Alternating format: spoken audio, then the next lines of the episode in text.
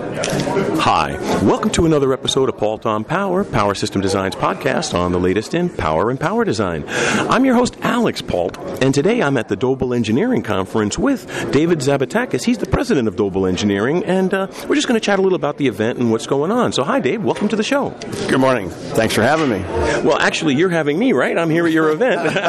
it's our event. There you go. And I'm glad to be here. I'm very, very pleasantly surprised seeing a lot of engineers here. It's a really active event. Yeah, it really is. We, we've developed for 81 years now, we've been able to develop just one, a one of a kind community of folks who want to share information, who want to teach information, and who want to collaborate to help move our industry forward. And it's, it's exciting to see all the new folks, as well as the folks that have been here for 40 years plus, uh, continuing to come. And, and it's been a great. We're very, we were blessed to have uh, Joe Rigby, the chairman of the board of Pepco Holdings out of Washington, D.C., talk about their strategy on re- reliability and how they've been able to work with, uh, with partners uh, like Doble uh, to help get their reliability standards um, upgraded.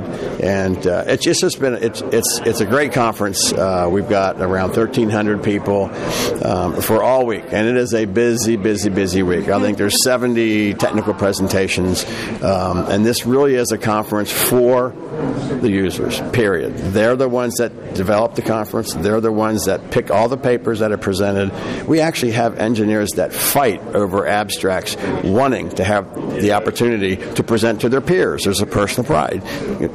So it's, it's a fascinating, one of a kind event uh, that is all about community.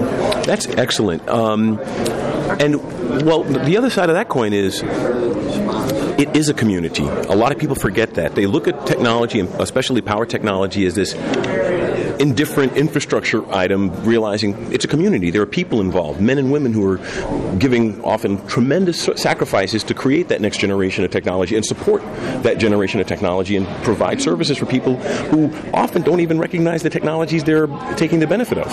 No, I, I agree. There are a multifaceted uh, group of stakeholders uh, around the, the power grid. Look, it's the largest infrastructure ever built, and there are a lot of people people that touch it, and everybody relies on it. So it's uh, we're very fortunate uh, and should be humbled to be in the roles that we're in to play such an important role. And this community here, um, it just brings everyone together, and and, and, and they collaborate. People from uh, from Korea to Saudi Arabia, uh, from Australia, from Mexico, throughout the United States, and they talk about the different issues that they're facing, um, and they talk about about, okay, what kind of solutions can we develop to make all this happen? And that, that's what happens here all week long. You can find people standing in corners just sharing stories of each other about how can I do this better? What did you do to yours? It, it's, it, it really is a fascinating community.